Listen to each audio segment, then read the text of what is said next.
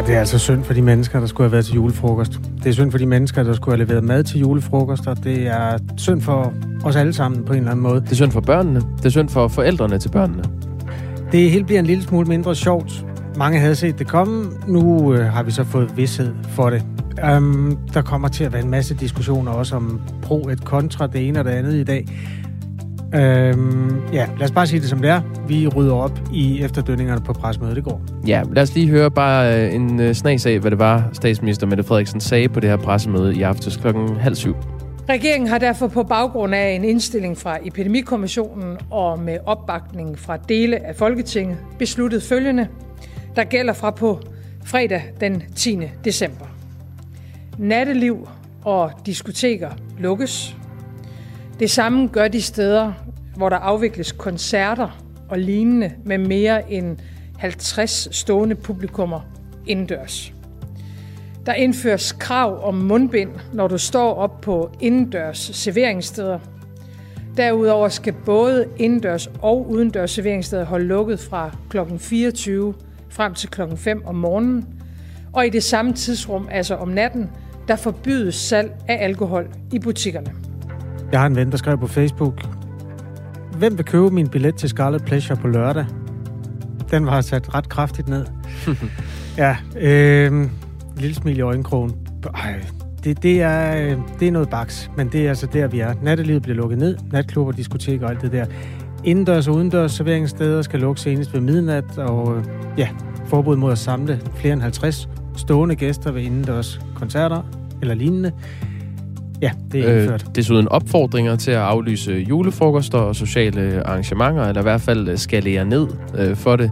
Øh, private og offentlige arbejdspladser opfordres til at indføre hjemmearbejde i videst muligt omfang, og så bliver der opfordret til, at man går ind og får booket et stik, om det så er første eller tredje stik af coronavirusvaccinen. Børnene skal hjem fra skole øh, til og med fjerde januar, altså det sker fra femtende december i næste uge. Øh, ja, og så er der altså nogle anbefalinger i forhold til julefrokoster. Det var da vi startede. Altså offentlige og private virksomheder bliver opfordret til at aflyse dem på grund af høje smittetal. Og så da man troede, at det allerede var en træls aften, så kom nyheden om, at Lars Høgh er død. Øhm, da, det er op ad bakke i dag, men Jakob Grosen og Kasper Harbo er dine værter, og vi skal nok binde det sammen også med nogle historier om det, man kan glæde sig over. Du kan må gerne skrive til os, hvis du har et eller andet, du skal af med. Vi kan bære det. fjorten fireogtyve er nummeret, og start beskeden med R fire og et mellemrum. Vi vil gerne høre, hvordan du har det her dagen derpå, nu hvor restriktionerne bliver lagt ned over os fra i morgen. Godmorgen, siger vi. Godmorgen.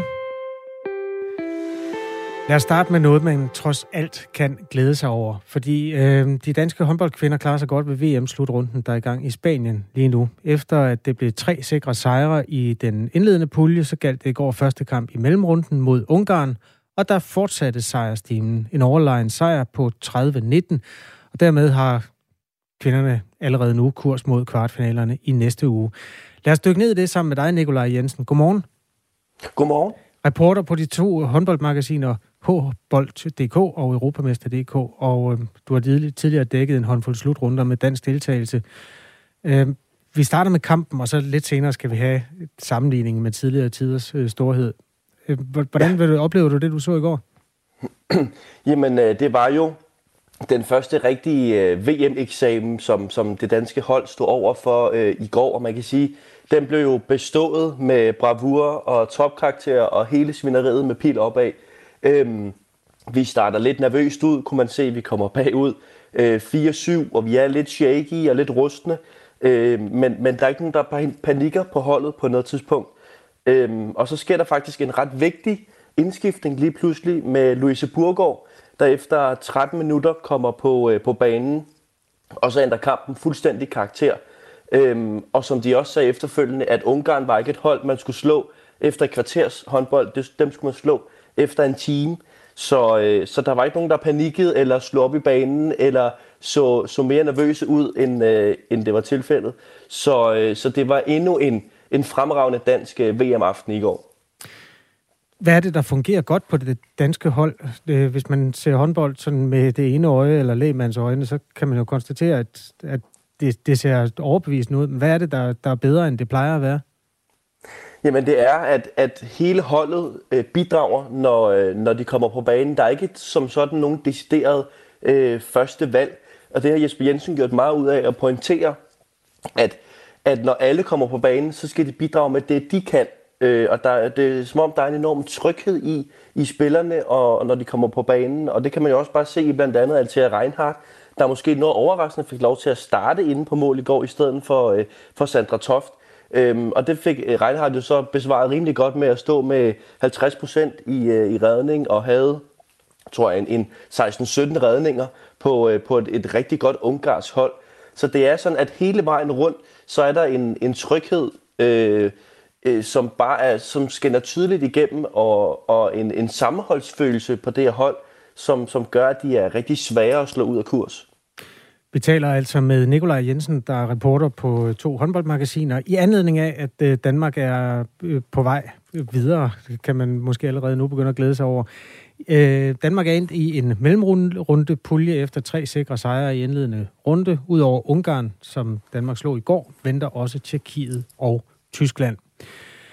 Øh, ja, og det... det Jeg ved ikke helt, hvordan vi kommer hen over det, men det virkede faktisk som om, at statsminister Mette Frederiksen lidt sent opdagede, hvor vigtigt det her var for Danmark, fordi man havde i første omgang lagt et pressemøde tyve tredive, som var samme tidspunkt, hvor Danmarks kamp skulle være begyndt, og så blev den flyttet til atten tredive. Hvordan opfattede du det? Jamen, jeg er fuldstændig enig, altså, og, og det er jo lige præcis øh, det her december-kalender, øh, det her december-eventyr, som de danske kvindelandshold har haft for vane at ligesom øh, give til det danske, øh, det danske befolkning, år efter år, og det er jo det, vi elsker, at sidde og følge med her i december, de mørke aftener, se holdet spille og, og vinde en masse kampe, og man kan jo rejse ned til Granollers, hvor de spiller, der er jo masser af, af tilskuerpladser, der er plads til en, en fem tusind dernede, og kun lige en knap tretten hundrede dernede lige nu, så selvom man skal aflyse julefrokoster og det ene og det andet herhjemme, og coronamøllen lidt kører, jamen så rejse til Spanien og se det danske hold spille, fordi der er så noget stort i vente dernede lige nu. Okay, hvad bygger du det på, at der er noget stort i vente? Jamen det er for det første, at, at den danske lodtrækning til den her slutrunde aldrig nogensinde har været øh, bedre og mere heldig, øh, set med danske briller. Altså vejen til en, til en kvartfinal, vejen til en semifinal, har, har i flere årtier ikke set bedre ud. Altså vi skal ikke møde Norge, Frankrig, Holland, Øh, og Rusland, og jeg kunne blive ved, Rumænien, Montenegro, før en eventuel semifinal. Øh, og det vil sige, at, at den her kvartfinale, som vi jo, jeg vil gerne æde min gamle håndboldsko på, vi kommer i, jamen der skal vi møde, måske som det stærkeste hold lige nu, et brasiliansk hold, som det danske hold skal kunne slå. Og på vejen dertil, så har vi ikke mødt nogen af de her, faktisk fra O L her i sommer, der blev nummer et til seks, Dem, har vi, dem undgår vi at møde. Så, så det, skal være, det skal være nu, at det danske hold øh, slår til og gerne flår en, øh, en medalje hjem. Lad os lige lave den historiske sammenligning. Det er altid utrolig øh, utaknemmeligt at være øh, ja. kvindelig håndboldspiller, fordi Danmark vandt jo Europa Cup i løbet af halvfemserne og tog i øvrigt O L-guld tre gange træk. Så har der været en periode, hvor der var noget mere tørke. Hvor står det her hold i den historiske kontekst, som du ser det, Nikolaj Jensen?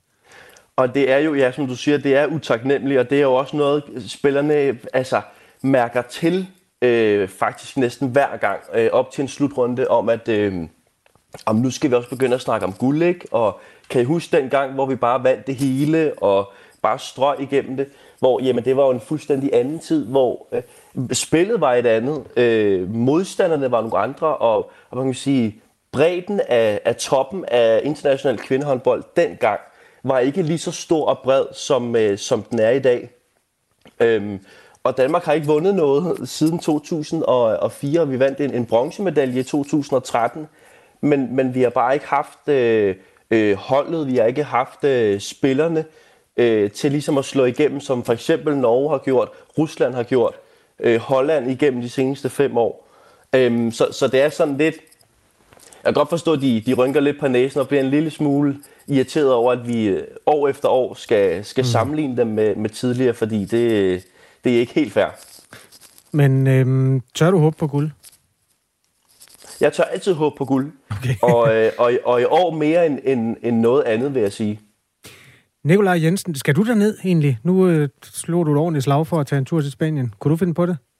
Jeg kunne godt være rigtig fristet til at øh, tage dig ned i næste uge, hvor øh, finaleweekenden løber afsted. Samme sted som Danmark jo spiller nu, så det er ikke noget med, at de skal rykke rundt eller flytte hotel eller noget. De bliver på samme base. Øh, så jeg kunne sagtens øh, se mig selv på et øh, rutefly til, til Spanien i næste uge. Nikolaj Jensen, tak fordi du vil bringe det glæde ind i en øh, lidt prøve, hårdt prøvet tid. Det var så lidt. Reporter på netmagasinerne H-Bold og Europamester. Næste kamp for Danmarks håndboldkvinder, det er på fredag mod Tjekkiet, og søndag gælder det storkampen mod Tyskland.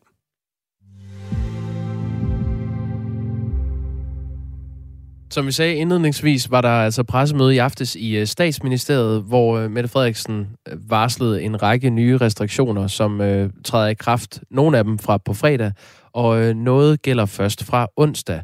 Øh, det gælder blandt andet for de danske skolebørn. De bliver sendt hjem på det, Mette Frederiksen kalder en forlænget øh, juleferie. I grundskolerne, der hjemsendes børnene fra nul til tiende klasse fra og med onsdag den femtende december til og med tirsdag den fjerde januar. Altså en forlænget juleferie. For jer, der går på efterskole, der sendes man hjem fra og med den nittende december og til og med den syvende januar. Der er brug for at dæmpe aktiviteten der, hvor der er mange uvaccinerede sammen. Og det er der jo blandt vores børn. Det her med, at det er en forlænget juleferie, det er man øh, overhovedet ikke enig i i den landsorganisation, der hedder Skole og Forældre, som er en orga- organisation for skolebestyrelser og forældre til børn i folkeskolen. Øh, vi kommer til at tale med Rasmus Edelberg, som er landsformand i den organisation. Øh, han synes ikke, man kan bruge formuleringen, at det her det er en juleferie, fordi det her det kræver, at forældrene så kan være derhjemme og passe på børnene. Dertil kommer, at der er en forhistorie i den kategori, fordi det pressemøde, der blev holdt for et år siden, da man lavede den store nedlukning, og øh, også nedsendt, øh, hjemsendte skolebørnene, og det viser at være lang tid, de skulle hjemsendes, ja. Der kom Søren Brostrøm også til at sige, så er der juleferie, og det var altså faktisk på et tidspunkt, hvor de skulle have teamsundervisning i en periode op mod øh, det, der så reelt blev deres juleferie. Det, der ligger i det her, det er i første omgang en... et løfte om, at juleferien i hvert fald bliver lidt længere. Hvordan man afvikler det, det skal vi også nok forsøge at få hold på. Ja, øh, og det bliver altså klokken ti minutter i syv, at vi taler med øh, skole- og forældres øh, landsformand om den her formulering, øh, forlænget juleferie. Så det kan man jo sidde og se øh, frem til. Vi kommer til at beskæftige os en del med de nye restriktioner sådan hen over morgenen, så hvis øh, du sidder og ikke fik set pressemødet, så kan du roligt lytte med her til morgen, så skal du nok blive klædt på på den front. Vores lytter Bo, han øh, har lyttet med fra start, og er, fik lige et granatschok over at høre, at øh, Lars Løkke angiveligt øh, skulle være afgået ved døden. Det er han altså ikke, Bo. Vi kan berolige dig. Men vi talte om Lars Høgh, en øh, dansk sportsmand, som er afholdt ja, i næsten alle kredse af det her kongerige. Mm. Tidligere målmand og øh, målmandstræner på landsholdet. En højt skattet fynbo, som desværre øh, døde af kræft i går. Det siger jeg også for at varsle to ting. For det første, vi kommer til at øh, mindes ham øh, med hjælp fra en, der kendte ham godt lidt senere i programmet. Og øh, at Bo har gjort det helt rigtige ved at skrive en sms til fjorten fireogtyve. Vi hører altså gerne fra dig. Også bare for at tage temperaturen på, hvordan man har det i Danmark på ja, sådan en dag, hvor vi altså er stået op til den virkelighed, som vi håbede, vi ikke skulle gense. Masser af mundbind, masser af restriktioner. Klokken er nitten minutter over seks. Du kan skrive til fjorten fireogtyve. Start din besked med R fire og et mellemrum. Nu skal vi et smut til Sverige. En køretur på omkring to timer fra byen Malmø og så mod nordøst. Der ligger en svensk by, der hedder Kallinge. Og der går hundredvis af personer rundt med høje værdier af de giftige P F A S-stoffer i kroppen. De har fået de her fluorstoffer ind i kroppen ved at drikke vand fra hanen, og det var vand, som de troede var rent. Men det her vand var blevet forurenet fra en nærliggende flyvestation, hvor årtiers brandøvelser med de her giftige fluorstoffer havde forurenet grundvandet og derefter fundet sin vej til det vand, man drikker fra hanen. I december to tusind og tretten blev der målt ti tusind tre hundrede og firs nanogram P F A S per liter vand i byens øh, drikkevand.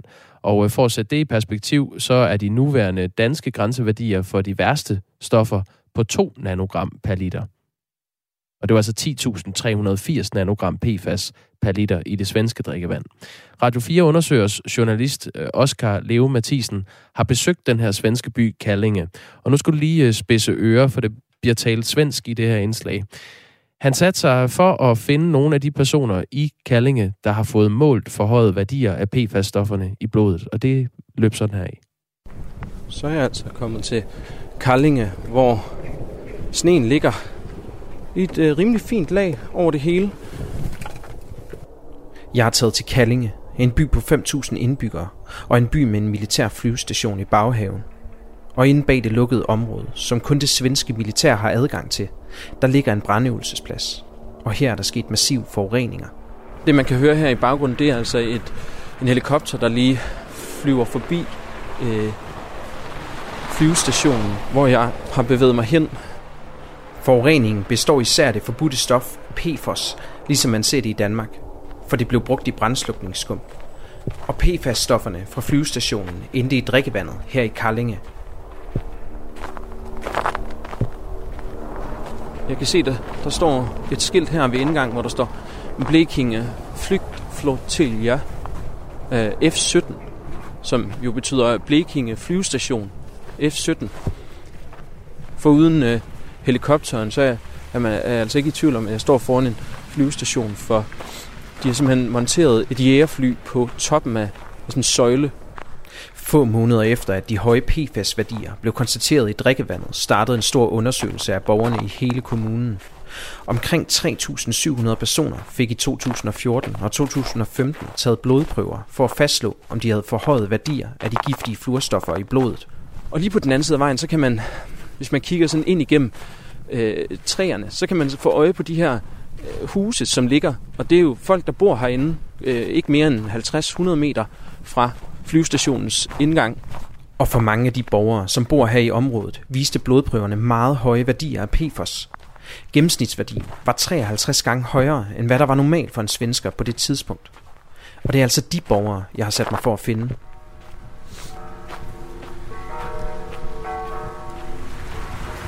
Hej, må jeg stille dig et spørgsmål? Jeg er journalist på Radio fire. Jeg, jeg er journalist fra Danmark. Ja. Ja. Det handler om P F O S. Hvad? Ja, det kender du til. Ja, det kender jeg. Og altså, grunden til, at jeg faktisk er taget her til Kallinge, er fordi, at der er mange borgere, der har fået målt forhøjet værdier. Må jeg spørge, om du har, selv har fået målt værdier? Ja, jeg har aldrig testet mig. Jeg, jeg, min, min kone og min datter, de har testet, og de havde forhøjede værden. Hvor meget havde de? Ja, jeg ved ikke siffran, men de havde forhøjede værden også, som... Jeg har sikkert også først. Jeg, hvad, hvad kan grunden være? Hvad, hvad, hvad, hvad skyldes det? Hvorfor har du ikke taget en? Jeg tænker, jeg lever lykkelig i min bubla uden at veta. Så. Det var altså Mathias Johansson på enoghalvtreds år, som ikke selv har valgt at blive testet, simpelthen fordi han gerne vil leve et lykkeligt liv. Men Mathias Johanssons kone og datter har fået målt høje værdier, og det har de næste to, jeg møder også. niogtredive-årig Janne Christiansen og hendes mor. Ja, det har vi hittat. Det har I? Ja, men vi... vi gjorde de testerne for flere år siden. Ja. Um... Da, I, da I fik øh, svarene på blodprøver, mm. hvad I tænkte der? Självklart bliver man jo lidt rädd, at man har det i kroppen. For jeg ved jo ikke, hvad det bliver i fremtiden. Um... Må jeg spørge, hvor høje værdi øh, du øh, fik? Det kom, jeg kommer ikke ihåg øh, numret på hvad det var. Men øh, om det var en skala fra A, B, C, så lå jeg på B. På B? Ja, så att jag var midt emellan. Ehm, och det var du också. Ja. Jag har ju kompisar som har blivit sjuka av det. Som er blevet syge? Mm. Hvad har de, hvad har de fejlet? Kan, øh, cancer. Mm. Hvad, hvad, hvad tænker man, når man sådan oplever det? Hvordan har man det? Ja, det, det var ju jättetufft för den personen. Och eh, man blir ju rädd. Om det ska vara så. Om det kan vara så för flera. Eh, och att det kommer senare. Ja, alltså, senare i livet, år, ja. Eller, alltså, mm. Det vet vi ju inte. Så, er det, hvad, hvad kalder man det på svensk? på Danmark kalder vi det en frygt. At, kan det være en, øh, at man frygter, at det kan ske? Ja, självklart. Eh, så fruktar man det. Det är samma ord på svenska. Ehm, för vi, vi, man har ingen aning vad det är för skada som det har gjort i kroppen. Så självklart är vi rädda för det. Janne Christiansen och hennes mor kender alltså några stykker, der har fået kræft. Det samme gør sig gældende for den femoghalvfjerds-årige Monica Karlsson. Min dotter, hon har bott här i eh, över fyrtio år, hon har fått cancer. Det vet man ju inte. Det kan ju vara därifrån. Kan, kan det. Oh. Og, og hvordan, altså, jeg tænker, den der, øh, når man får at vide, at man er forgiftet med noget, ikke? Man har fået noget stof ja. ind i kroppen. Hvad hva, hva tænker det, man der? Det er väldigt svårt at forstå. Man, man fatter jo liksom ikke rigtigt, øh, hvad det handler om. Både Monica Karlsson og Janne Christiansen har altså været vidne til kræft blandt venner og familie. Men de kan ikke konkludere, at kræften skyldes P F A S-stofferne, for der kan også være andre årsager.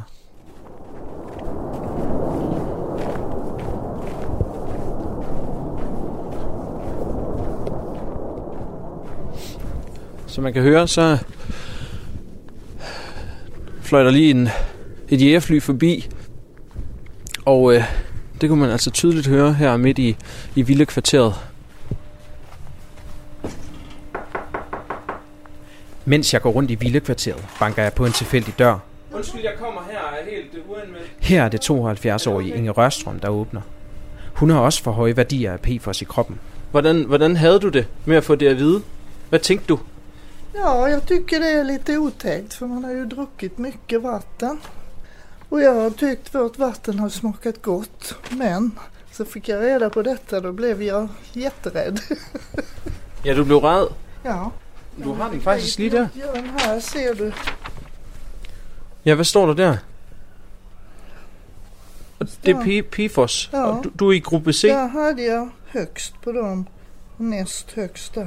Oh, okay, så her på den her seddel, der står der, at du har mm. øhm, fået et, et kryds ved gruppe C, som er de personer, der har øh, mellem ja. øh, fire hundrede og tre tusind. Ja. Forureningen her i Kallinge var altså så slem, at jeg på en helt almindelig tirsdag kunne gå på gaden og møde mennesker, som ved, at de har høje værdier af giftige fluorstoffer i kroppen. Det var Oscar Leo Mathisen, vores kollega fra vores format Radio fire undersøger, der havde været en tur i Sverige for at se nærmere på Kallinge og de folk, der bor der, og de meget høje værdier af giftige P F A S-stoffer, som nogen har i kroppen på de kanter. Klokken er to minutter i øh, halv syv. Du lytter til øh, Radio fire morgen. Der er en, der skriver Radio P F O S. Nu på svensk. Jamen, det er rigtigt. Det er lige præcis, hvad det er. Der er afsindelig mange ting, der er aflyst. Jeg tror lige, vi skal slå ned på en af dem. Snevejret er ifølge T V to aflyst. Nå, altså forstået på den måde, du er udskudt. Ja, det kan man sige. Det er i hvert fald blevet tildelt nogle andre end os. Andreas Nyholm, den fine mand, der leverer vejret på T V to, som også har været med her i Radio fire sidste uge, han øh, har skrevet en artikel om øh, prognoserne. Altså, der er jo simpelthen i hvermandskredse åbenbart blevet talt meget om, at øh, lige præcis torsdag vil blive en form for epicenter mellem mm. to og nogle steder ti centimeter sne. Det er aflyst. For en gangs skyld har det ikke en skid med corona at gøre. Øhm, Det er simpelthen blæst et andet sted hen, og så i stedet så får vi en lille smule sne, eller det, som man kalder slud, som bare betyder noget sne, der er smeltet. Mm. Øhm, Hvem får øh, det sne, vi skulle have haft? Nu skal jeg lige se. Øhm... Nej, det fremgår altså ikke helt tydeligt, hvem der kan nyde godt af det. Måske er det fiskene. Altså, det kan jo være havn... Det skal jo ikke blæse ret meget, for det bliver ude i Nordsøen i stedet for. Det, det vil jeg gå ud fra. Nå, okay. Hvis du havde glædet dig til at komme på Kælkebakken, øh, ud i det der brune shop der, så kan du glæde dig til fredag, fordi der kan man måske komme en lille smule snevejr i stedet for. Lige om lidt skal vi have et nyhedsoverblik med øh, Thomas Sand. Det kan være, at han også øh, har en vejrudsigt i slutningen. Det har han for vane at, at have. På den anden side af det nyhedsoverblik, så skal vi øh, ombord i Mette Frederiksens øh, afhøring af Mink-kommissionen, som finder sted i dag klokken ni i retten på øh, Frederiksberg. Mink-kommissionen er ved at undersøge forløbet øh, i starten af november sidste år, hvor regeringen besluttede at aflive alle mink, and the rest is history. Vi ser nærmere på, hvad man øh, venter svar på til den afhøring. Klokken er halv syv. Du lytter til Radio fire.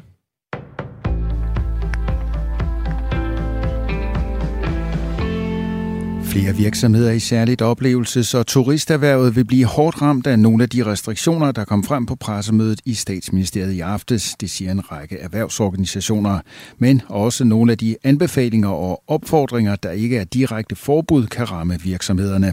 Vi ved fra de tidligere nedlukninger, at opfordringer i Danmark virker som et påbud. På baggrund af pressemødet i går har flere af vores medlemmer registreret mange aflysninger, så vi ved, mange vil holde op med at gøre det, de ellers gerne må, og det vil ramme restauranter, natteliv, musik, hoteller, kulturvirksomheder og rejsebranchen samt deres leverandører ekstra hårdt, siger Brian Mikkelsen, der er administrerende direktør i Dansk Erhverv. Og det kan politisk direktør i Dansk Industri, Emil Fannike Kjær, nikke genkendende til. Det har en, den udfordring, at øh, mange virksomheder i virkeligheden mister omsætning, fordi man anbefaler øh, virksomheder ikke at holde julefrokost, for eksempel. Øh, Og, og det, det, det er nogle af de ting, også hjemmearbejde i øvrigt, også et godt eksempel, cateringbranchen, det bliver ramt af, at flere medarbejdere arbejder hjemme. Så der er en udfordring med, at man kommer med opfordringer og anbefalinger, som ikke er en direkte restriktion, og som dermed ikke giver adgang til kompensation. Øh, men der er virksomheder, der mister omsætning, og derfor synes vi, at, at man skal have det med i sin, sin overvejelse om kompensation. Fælles for alle erhvervsorganisationerne er, at man håber på, at kompensationerne bliver forhandlet hurtigt på plads, og så vil man gerne have, at der bliver skruet op for muligheden for at få kompensation. Regningen for, for covid-perioden er stor, og der er ganske enkelt ikke rum til at skulle overleve endnu en periode på de betingelser, der har været gældende tidligere, lyder det fra Horestas politiske direktør Christian Nørgaard. Mink-kommissionen har i dag sit mest højt profilerede vidne til afhøring, statsminister Mette Frederiksen. Og selvom hun ikke har pligt til at udtale sig i kommissionen, der ser nærmere på forløbet op til, under og efter beslutningen om at aflive alle danske mink, vil det højst sans- være højst usandsynligt, at hun nægter at sige noget. Det vurderer Kasper Dahl, der er politisk redaktør ved Avisen Danmark. Mette Frederiksen har mange gange sagt, at hun har al interesse i at få det her lagt frem. Også de slettede sms'er, som det så ikke er lykkedes at, at finde frem. Men, men hun har al interesse i at få sat sig i, i stolen, få svaret på spørgsmålene, og så simpelthen komme igennem den der dag, så hun kan komme ud på den anden side forhåbentlig og få lagt et, sin egen vidneafhøring bag sig, og at øh, der forhåbentlig kommer en, en stopper for de her afhøringer, fordi de netop slider så hårdt på både hendes egen troværdighed, men også på hele regeringens troværdighed og hele regeringens arbejde. Men kommissionen har afsat hele dagen til at høre Mette Frederiksens forklaring. Afhøringen finder sted i et lokale i retten på Frederiksberg. Den begynder efter plænen klokken ni, og vi følger naturligvis sagen tæt her på Radio fire. Senatet i U S A blokerer nu for præsident Joe Bidens vaccinekrav til virksomheder. Virksomheder med flere end hundrede ansatte skulle ellers kræve, at deres ansatte enten blev vaccineret mod covid nitten eller regelmæssigt testet for coronavirus. Kravet blev udstedt i efteråret af Biden og omfatter omkring firs millioner amerikanere. Men nu er første skridt altså taget for at underkende præsidentens krav. I senatet stemte tooghalvtreds af senatorerne for at blokere vaccinekravet, mens otteogfyrre stemte imod. Mod. To demokratiske senatorer havde sluttet sig til republikanerne i afstemningen. Afstemningen sørger for, at blokaden nu skal stå testen i repræsentanternes hus, som er det andet kammer i den amerikanske kongres. Her har Joe Biden truet med at nedlægge veto over for loven, hvis repræsentanterne også skulle vedtage den her. Skyde og stedvis lidt sne, sne eller slud, men over de østlige egne af landet en overgang mere udbredt nedbør. Temperaturer mellem frysepunktet og tre graders varme, og så er der risiko for pletvis is eller sneglatte veje.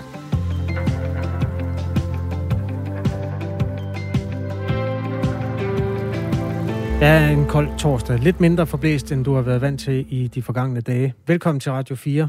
Det her, det er tre timers nyhedsmagasin, som vi leverer hver eneste hverdag. Jakob Grosen, Kasper Harbo og nyhedsvært Thomas Sand. Om to timer og seksogtyve minutter begynder afhøringen af statsminister Mette Frederiksen i Mink-kommissionen i retten på Frederiksberg. Mink-kommissionen er ved at undersøge forløbet i begyndelsen af november sidste år, hvor regeringen meldte ud, at alle mink skulle aflives. Det skete jo på et virtuelt pressemøde den fjerde november sidste år, og hvis nogen ikke kan huske, hvor skrættende forbindelsen var, så lød det sådan her. Det er nødvendigt at aflive alle mink i Danmark. Det gælder desværre også avlsdyrene. Og det viser, at der ikke var lovhjemmel til at kræve alle mink aflivet. Og Mette Frederiksen har tidligere udtalt, at hun fandt ud af, at der ikke var lovhjemmel den ottende november, altså samme dag, som det kom ud i offentligheden. Vores reporter Amanda Holmen følger afhøringerne i kommissionen, som altså går i gang klokken ni. Men du står allerede foran retten nu, Amanda. Godmorgen. Godmorgen. Kan man fornemme, at det er en afhøring, som har stor offentlig interesse, der finder sted her i dag? Ja, altså det kan man i hvert fald på den måde, at jeg allerede er her, og der er også et par andre journalister, der allerede er kommet. Der er ikke øh, rigtig mange mennesker endnu, men det er sådan lidt et først-til-mølle-princip, hvis man vil have plads i det lytterum, hvor man kan sidde og, øh, og lytte med på, hvad det er, Mette Frederiksen svarer, og hvad det er, hun bliver spurgt om. Så derfor så har jeg været tidlig på den, for at sikre mig, at øh, jeg i hvert fald ville kunne komme ind og kunne få en plads. Det er jo sådan, at både journalister kan komme ind, men, men hvis man har lyst som, som almindelig bruger til at komme ind og af og, øhm, og overvære, hvad Mette Frederiksen svarer, så er der også mulighed for det. Så forventeligt kommer der til at komme rigtig mange mennesker, øh, bare lidt senere på morgen. Hvad er de største ubesvarede spørgsmål, øh, Mette Frederiksen skal svare på? Jamen, der er en række store ubesvarede spørgsmål, kan man sige, som Mette Frederiksen i hvert fald formentlig bliver spurgt ind til. Især det her med, hvem var det, der på mødet den tredje november i regeringens koordinationsudvalg foreslog, at alle mink skulle aflives. Vi ved, at der var to modeller på bordet forud for mødet. De stod i nogle bilag. Der var et forslag om, at man fuldstændig skulle nedlægge erhvervet, altså nedlægge minkerhvervet. Og så var der et forslag om, at man, skulle, man kunne indføre en dvalemodel, hvor man slog mink ned, men man bevarede nogle avlsdyr. Men på mødet blev det altså besluttet, at man ville aflive alle minksen. Man gik med en tredje model, er det blevet formuleret. Og hvem der foreslog den tredje model på mødet, det er altså stadig lidt op i luften, og forventeligt bliver Mette Frederiksen i hvert fald spurgt ind til det. Og det er også sådan, at hvis man læser de bilag, som godt nok blev udarbejdet få minutter før mødet i regeringens koordinationsudvalg gik i gang, altså hvis man havde læst de her bilag, så vil man kunne se, at det vil kræve ny lovgivning, hvis man vil indføre en dvalemodel, eller hvis man vil indføre eller hvis man vil nedlægge erhvervet. Og Mette Frederiksen vil formentlig blive spurgt ind til, hvorfor hun sad for bordenden, altså det var hende, der ledede mødet den tredje november.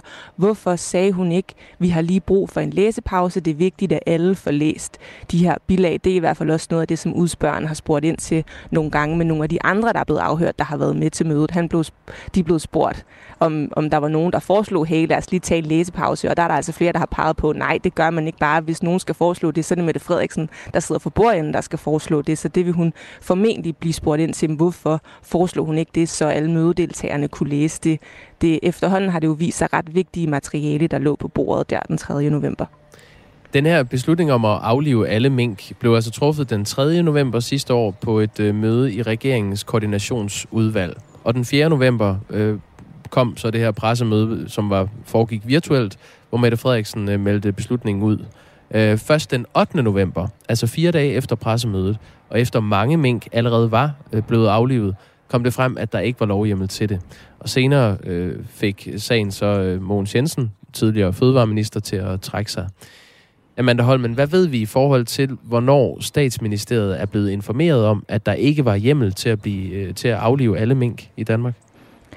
Jamen, vi har kunnet se ved nogle af de tidligere afhøringer, at der havnede en mail i inboxen i ham, der er stabschef, nej, ham, der er departementsråd, undskyld, i Statsministeriet, der hedder Pelle Pape. Han fik en mail allerede den syvende november om lørdagen omkring klokken tolv, hvor der stod, at Miljø- og Fødevareministeriet var i gang med at udarbejde ny lovgivning. Så han fik i hvert fald en mail. Han er ikke blevet afhørt endnu. Hans afhøring er blevet udskudt på grund af manglende tid, så vi ved ikke, hvad han gjorde med den mailinformation, men det har vi i hvert fald set, at den mail modtog han. Men Barbara Bertelsen, altså departementschefen i Statsministeriet, Mette Frederiksens højre hånd, og Mette Frederiksen selv har i hvert fald sagt, at de fandt først ud af det den ottende november. Tror du, at de kommer ind på, hvordan statsministeren reagerede, da hun så fandt ud af, at der ikke var hjemmel til at slå alle mink ihjel? Ja, det er nemlig i hvert fald et spørgsmål, som der er blevet en del af dem, som, som har arbejdet i Statsministeriet og som troede, at der var lovhjemmel, har de sagt, og som så opdagede, at der ikke var lovhjemmel. De blev spurgt af udspørgeren, hvordan reagerede du så, da du fandt ud af det? Han, det er også tidligere blevet spurgt om, hvordan reagerede Mette Frederiksen egentlig, da hun fandt ud af det, og han har formuleret det sådan, når man altså reagerede du med rædsel, og da Mette Frederiksens stabschef Martin Justesen, han blev afhørt i sidste uge, så blev han også spurgt om hans emotionelle reaktion på, at der altså ikke var lovhjemmel, så det er et spørgsmål spørgsmål, der interesserer udspørgeren på en eller anden måde, hvordan, hvordan de her embedsmænd og hvordan minister, ministerne har, har reageret på den her information. Så formentlig vil Mette Frederiksen nok også blive spurgt ind til det her, og så også spørgsmålet er selvfølgelig, om hun har lyst til at svare, fordi det havde Martin Justesen ikke lyst til at svare på i sidste uge, og det kan jo også godt være, at Mette Frederiksen ikke har lyst til at gå ind i sin egen emotionelle reaktion på, på at hun fandt ud af, at der ikke var lovhjemmel. Hvad forventer du der egentlig, Amanda Holmen, af den her afhøring? Jamen, jeg forventer øh, måske en lidt kaotisk, øh, i hvert fald start på afhøringen. Det er sådan, at øh, der kommer til at være ekstra sikkerhed, når man skal ind i retten på Frederiksberg, og som jeg også sagde før, så er det et først-til-mølle-princip, og det er jo stor offentlig interesse, så der kommer til at være mange mennesker, som, som gerne vil ind og overvære det her, og rigtig mange journalister formentlig også. Og så forventer jeg, at det kommer til at være en lang afhøring, altså hele dagen er afsat, og da Mogens Jensen, den tidligere fødevareminister, skulle afhøres, og da departementschefen i Statsministeriet, Barbara Bertelsen, skulle afhøres, der tog det hele dagen, og det må man også forvente med Mette Frederiksen, at det kommer til at være rigtig, rigtig mange timers afhøring.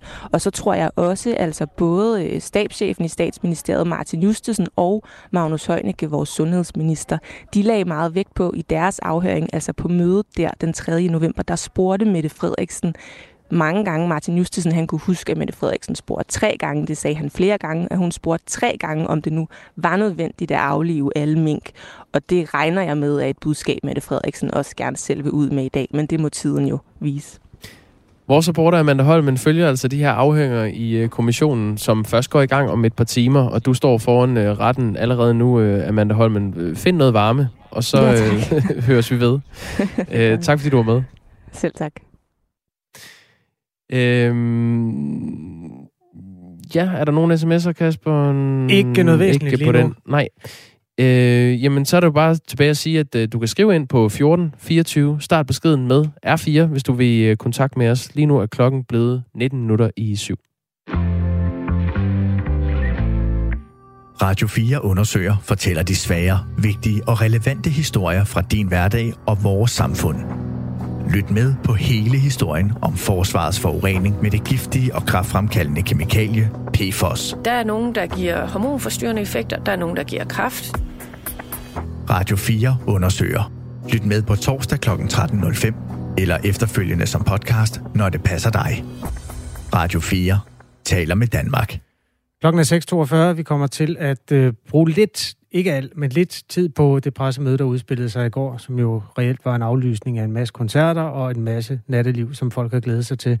Også en opfordring til, at man på egen hånd udviser øh, rettidig omhu. Jeg kan ikke huske, om det var det ord, han brugte, Søren Brostrøm. I hvert fald, at man øh, opfordrede til at aflyse private og offentlige virksomheders julefrokoster. Ja, nu har vi efterhånden længe hørt om den her øh, julefrokost, der skulle finde sted i Sundheds, øh, Sundhedsstyrelsen, hedder mm. det jo, øh, ja. den syttende december. Og øh, det jo kun, var det i forgårs, at Søren Brostrøm sagde, at den kommer vi til at gennemføre. Ja. Øh, vi er mange, der har glædet os til det. Ja. Der måtte øh, han også lægge sig fladt ned på den baggrund og sige, det kommer altså heller ikke til at... Og der, der er ingen festivitas i Sundhedsstyrelsen heller i år. Ved du, hvad der også er aflyst?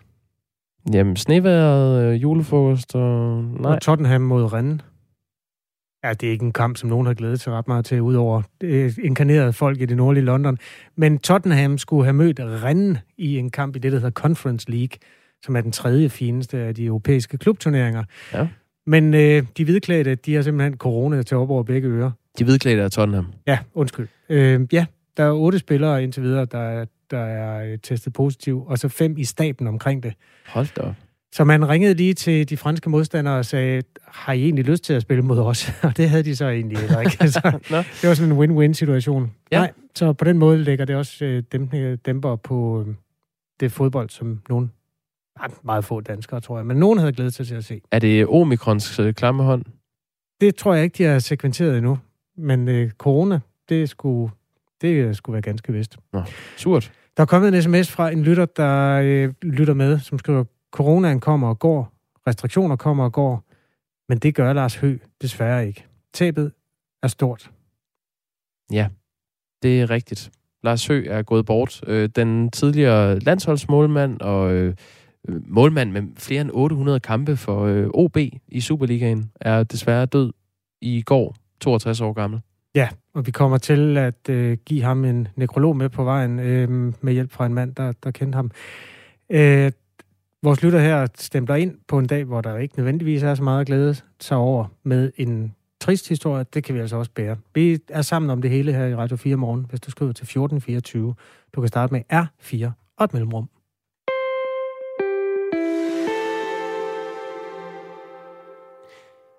I de her dage begynder de praktiserende læger landet over at vaccinere patienter mod covid nitten. Det sætter vi i dag fokus på her i Radio fire morgen i samarbejde med Jyske Vestkysten. I hver, øh, i hver åbnet vaccineampul er der doser til seks voksne mennesker. Hvis øh, lægerne ikke kan bruge alle doserne inden for cirka seks timer, så bliver lægen nødt til at smide de her doser ud. Ja, og det er jo faktisk noget, de praktiserende læger selv har efterlyst, altså muligheden for at deltage i det her vaccinationsarbejde. Men nu viser der sig måske at være en bagside af den medalje. Mads Hundrup er praktiserende læge i Haderslev. Det lægehus, der hedder Lægerne, Laurids Skaus Gade. Der er fire læger i det hus. Du er altså en fjerdedel af dem. Mads Hundrup, godmorgen. Godmorgen. Og bekymret over det her med det potentielle spild. Hvorfor? Jeg ved ikke, om jeg er så bekymret, som du siger. Så er det jo en, en, en deltagelse i vaccinationsudrulningen, som vi praktiserende læger har sagt, at vi godt vil være med til. Nu er vi jo blevet bedt om det, og så dem, der har mulighed og overskud til det, har så budt ind på opgaven. Men ja, det er korrekt, at der er jo potentielt en mulighed for, at der kan opstå et uh, spild, fordi at uh, i modsætning til for eksempel influenza-vaccinen, som ligger jo som en enkelt vaccine, du bare kan gå ud og hente i køleskabet. Når vi vaccinerer mod corona, jamen så er der nogle ampuller, som er til seks personer, typ, altså typisk seks voksne. Vi skal altså gerne have, have seks mand inde i klinikken på én gang, for at bruge hele ampullen, som du selv nævner, i løbet af de seks timer. Ja, øh, lad os lige ridse op. Altså, sammen med Jyske Vestkysten, så har vi været i kontakt med andre lægehuse også, som fortæller, at øh, de forsøger at samle patienter nok til at bruge alle doserne i en fuld ampul. Men enkelte fortæller også, at det kan være svært at få samlet et antal patienter, der går op i seks. Hvordan ser situationen ud hos jer, ved du det? Ja, altså jeg tænkte, at det var en god idé at gøre opmærksom til, øh, på, øh, at øh, så borgerne er klar over, at de kunne blive vaccineret øh, som regel hos deres egen læge eller et nabolægehus. Øh, netop for, at vi kom til at kassere nogle øh, vacciner. Men lige præcis hos os øh, for et par dage siden, ja, der var jeg måske en lille smule bekymret, fordi at øh, der havde vi kun øh, to eller tre tilmeldte.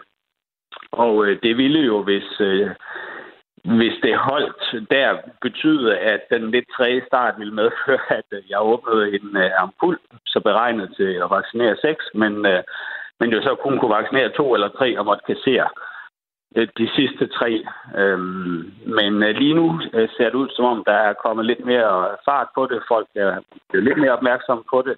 Og som det ser ud lige nu, har vi for eksempel øh, cirka elleve tolv tilmeldte til vaccination i dag hos os. Mm. Og det betyder jo, at jeg kan åbne to ampuller, og jeg bruger det, bruger, bruger det helt efter hensigten uden spild. Så det er, det er jo dejligt, der har været den udvikling. Det er jo genialt det det i dag, men altså hvad så i, i morgen, hvis der nu er to tilmeldte? Eller i overmorgen, hvis der er tretten tilmeldte? Vil I skubbe de patienter, der ja. kan få det til at gå bedre op? Så vil vi uh, snakke med folk om, om der er mulighed for at og skubber det. Ja, fordi vi, vi vil gå efter, at der skal være så lidt spild som overhovedet muligt, og derfor så fortæller vi også folk, når de ringer, at der er en mulighed for, at de bliver ringet op øh, og bedt om, om ikke de kan komme en anden dag, så vi samler folk. Det er ret vigtigt, at vi bruger øh, ampullerne fuldstændig, uden at der er noget spild. Men igen, det er jo også... Øh, spild er måske uundgåeligt i, i en vis omfang, netop fordi, at nu handler det om at få vaccineret så mange som muligt, så hurtigt som muligt. Og så er der kommet flere aktører på banen jo. Vi er blevet bedt om det. Og, øh, og ja, så en lille pris for, at, øh, at, at mange bliver vaccineret hurtigt for mulighed for det, det er, så kan der være lidt større spild, end når man gør det centralt. Mads Hundrup, god arbejdsløst. Tak fordi du lige ville være med os her på morgenkvisten. Selv tak. Praktiserende læge. Ja, tak lige måde. Øh, hos det lægehus, der hedder Laurids Skaus Gade, eller lægerne Laurids Skaus Gade, i Haderslev. Og det er jo altså mange steder i Danmark, hvor de praktiserende læger i dag går ombord i den store opgave at hjælpe med at vaccinere patienter, der gerne vil vaccineres mod covid nitten. De seneste tal fra praktiserende lægers organisation viser, at øh, omkring to tredjedele af landets lægeklinikker har meldt sig til ordningen her.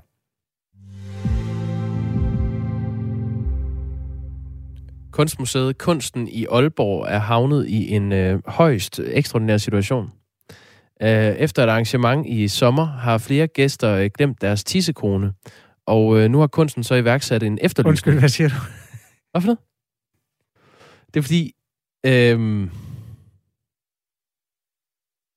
der har været et øh, noget, der hed Sommer Lounge, som er et øh, arrangement, som fandt sted i sommer, og Uh, Amalie Gravengård, som er kunstner, stod bag det her. Og der har tyve kvinder uh, tilmeldt sig, uh, at de kunne få lov til at, at uh, lave uh, tissekonsmykker.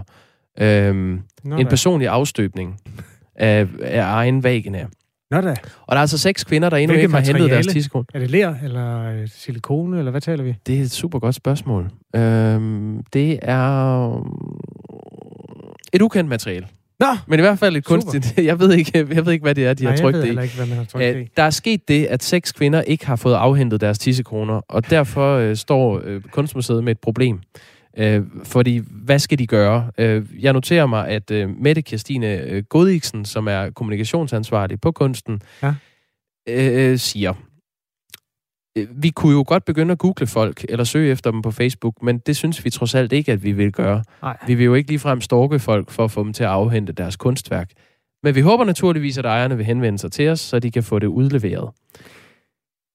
Der er så mange mennesker, især mænd, der godt kunne tænke sig sådan en der. Kan de ikke bare øh, lave et eller andet julebingo eller sådan noget? Så ender det sikkert en eller anden happening. Men, i hvert fald, øh, hvis du øh, står og mangler din tissekone i Aalborg, så kan du hente den på kunsten, og det er i billetsalget der, du skal henvende dig. Nå, det skal man. Mm. Ja. Jamen, det var da en public service, som man ikke lige havde set komme. Tak skal du have, Jacob. Selv tak.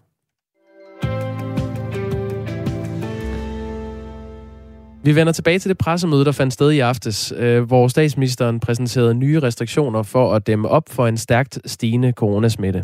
Det betyder blandt andet, at skoleelever kan se frem til at blive sendt hjem.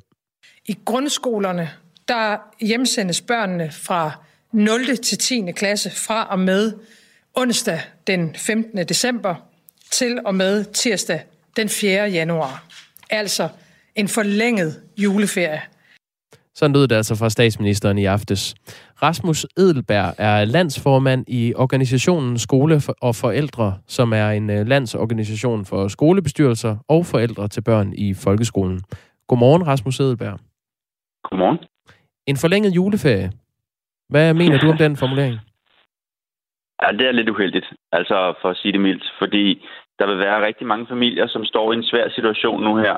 Særligt dem med små børn, øh, som jo ikke har fri fra arbejde. Altså når man har ferie, så har man jo fri. Øh, hvis det var sådan, så arbejdsgiverne sagde, jamen I kan bare blive hjemme, øh, den klarer vi. Øh, eventuelt fordi de havde fået kompensation fra en eller anden øh, trepartsaftale. Jeg ved, de skal forhandle i Justitsministeriet i dag. Så måske, så kunne vi tale om det. Men når man ikke har fri fra arbejde, og så har øh, små børn, som man skal tage sig af, så, så har man ikke fri. Det ved forældrene fra tidligere, at det er en stressende situation. Det er et krydspres, der ved noget.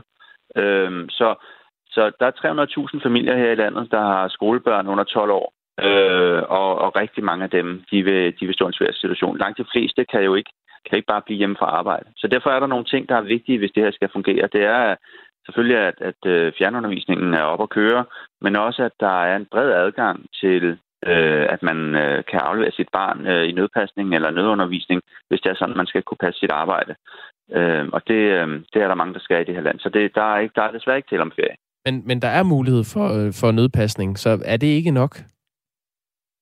Jo, det kommer an på, øh, hvor, øh, hvordan det bliver kommunikeret ud, når det kommer til stykket, og om den er god nok, om ens barn kan trives og være i det, og Jeg, jeg synes også, altså jeg kan godt forstå, for eksempel når B U P L er bekymret for, om, om der står en pædagog med alt for mange børn øh, i et for lille lokale. Altså, men hvorfor frygter du det? Altså, hvad, hvad er dit grundlag for at frygte det?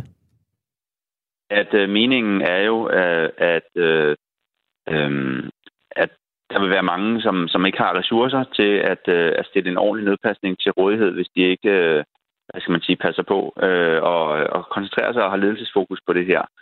Så, øhm, så det, det, nu må vi se. Jeg, jeg, håber, jeg håber jo på det bedste, det er klart.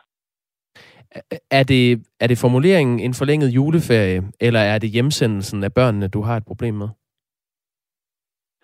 Selve formuleringen om juleferien er jo en detalje. Den er sådan set ikke afgørende. Øh, hjemsendelsen af børnene har jeg, øh, kan vi som sådan godt klare. Det har vi gjort før, øh, hvis og så fremt, at forudsætningerne er på plads. Og de forudsætninger, der skal være på plads, det er, at nødpasningen fungerer, at det er et trygt sted at sende børnene hen, hvis det er sådan, at man skal passe sit arbejde. Det er sådan, øh, bare lidt fakta om det her, Rasmus Edelberg. Øh, skolebørn sendes hjem fra på onsdag øh, den femtende december, og så til og med den fjerde januar. Og der vil, øh, som nævnt, blive tilbudt nødpasning, og børnene vil, så vidt det er muligt, som det er formuleret, blive fjernundervist. Efterskoleelever bliver sendt hjem på forlænget juleferie fra den nittende december, og så til og med den syvende januar. Du foreslår øh, kompensation, hvis man øh, nu skulle se ind i en øh, længere nedlukning, som strækker sig ud over øh, starten af, af januar. Hvad, hvad er det, dit forslag mere konkret går ud på? Mit forslag øh, går ud på, at hvis øh, man som forældre øh, ikke kan aflevere børnene i, øh, i skolen eller i S F O'en af forskellige årsager, enten fordi der ikke er kapacitet, eller fordi det ikke øh, fungerer, hvis alle gør det, som skal passe arbejdet. Når der er så mange hundrede tusind familier, der som sådan egentlig kunne have et behov, så er det klart, at, at hvis vi samtidig skal bryde smittekæderne og holde smitten nede, og det skal vi, så vil der være rigtig mange, som, som vil holde børnene hjemme og føle det som et samfundsmæssigt pres af, af at holde børnene hjemme, øh, og dermed ikke kan tage på arbejde. Og der vil være rigtig mange dialoger mellem øh, de forældre og deres arbejdsgiver om at blive hjemme. Og, øh, og der vil være nogle forskellige interesser i spil der. Så hvis man kunne øh, kompensere arbejdsgiverne øh, for den løn, øh, de skulle have betalt til, øh, eller de skal betale til forældrene, som ikke kan komme på arbejde. Øh, for de forældre, der øh, ikke kan holde fri og ikke kan arbejde hjemmefra, øh, men som alligevel er nødt til, altså fordi de ikke har ferie, men som alligevel er nødt til at blive hjemme, så kunne man på den måde tage presset fra, øh, fra den dialog, der er mellem øh, den enkelte forældre og arbejdsgiveren, og løfte det op til at være en samfundsmæssig løsning, en fælles løsning øh, på et samfundsmæssigt problem og et fælles problem. Og det, det lyder, synes jeg hænger bedre sammen. Det lyder umiddelbart som en meget dyr løsning. Har du regnet på, hvad, hvad det kunne koste? Nej, det har jeg jo ikke. Jeg ved heller ikke, hvor mange det er, men man skal være opmærksom på, at omkostningerne, de samfundsmæssige omkostninger ved at sende forældrene hjem, er jo også store. Altså hvis det er sådan, at du øh, ikke kan, kan få passet dine børn, og du, sammen, og du ikke kan passe dit arbejde, så er du i risiko for at miste arbejdet. Så forsørgelsesgrundlaget for børnefamilierne er jo helt afgørende, sådan så den her krise faktisk er noget, vi kommer ordentligt igennem. Det med at give børnefamilierne nogle ordentlige vilkår for at kunne hjælpe med at holde børnene hjemme, så vi får smittekæderne brudt.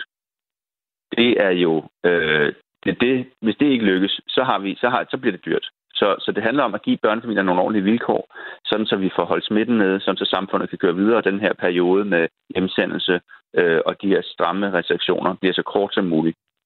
Det, det er det, der samfundsmæssigt kan betale sig. Der er flere lyttere, der skriver, mens vi taler med dig, Rasmus Edelberg, Edelberg som øh, slår ned på det samme, altså med nødpasningen, at hvis øh, man alligevel sender børnene i nødpasning, hvad er der så vundet ved det? Øhm, ja. Og det, det tror jeg også, du har ret i, at der kommer til at være forældre, der så holder deres børn hjemme, i stedet for at sende dem i, øh, til, til et eller andet pasningstilbud, fordi så kunne de jo lige så godt være i skole, kan man sige, hvis ja, det handler om at undgå ja. smitte. Øhm, så, så, det, så det er jo sådan, at, at som jeg hørte pressemødet, så, så handler det ikke, så det er ikke sådan en total lockdown. Jeg synes, statsministeren gjorde noget ud af, øh, den ro skal hun have af at sige, at at det her det er sådan en, en forsinkelsespakke eller forsinkelsesstrategi. Altså, det handler om at reducere aktiviteten, reducere smitterisikoen, men, men det, det er ikke sådan en, en, en, en helt lockdown. Under den første hårde nedlukning, der var nioghalvfems procent af alle skolebørn hjemme. Det er det, om så må sige, det maksimale, vi som samfund kan rumme. Der vil være nogen, som er læger eller sygeplejersker, er på arbejde, som er enlige forældre, som simpelthen ikke kan have børnene hjemme. Der kan også være andre årsager. Så, så, så det maksimale, det er nioghalvfems procent af børnene hjemme. Og senere hen, da man tog den øh, lidt mere øh, med ro og havde råd til lidt mere aktivitet i samfundet, der var vi oppe på en firs til halvfems procent af børnene, der var hjemme. Så over en, en øh, længere periode, der, der vil vi godt kunne bære det. Øh, spørgsmålet er, hvor vi ender den her gang. Så lyder det altså fra Rasmus Edelberg. Tak for det. Selv tak.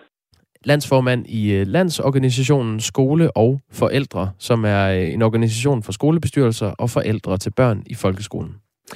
Det her, det er den torsdag, der hedder den niende december. Det er endnu en dag, hvor du kommer til at høre lidt om corona og øhm, restriktioner. Og i øvrigt også noget om mink. Vi skal også senere tale om Lars Høgh, æret være hans minde, og så er der også en lille smule P F O S med i øh, kabalen den her morgen.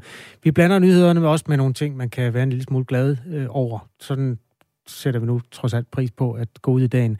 Tak fordi du hører Radio fire. Nu er der nyheder med Thomas Sand klokken syv.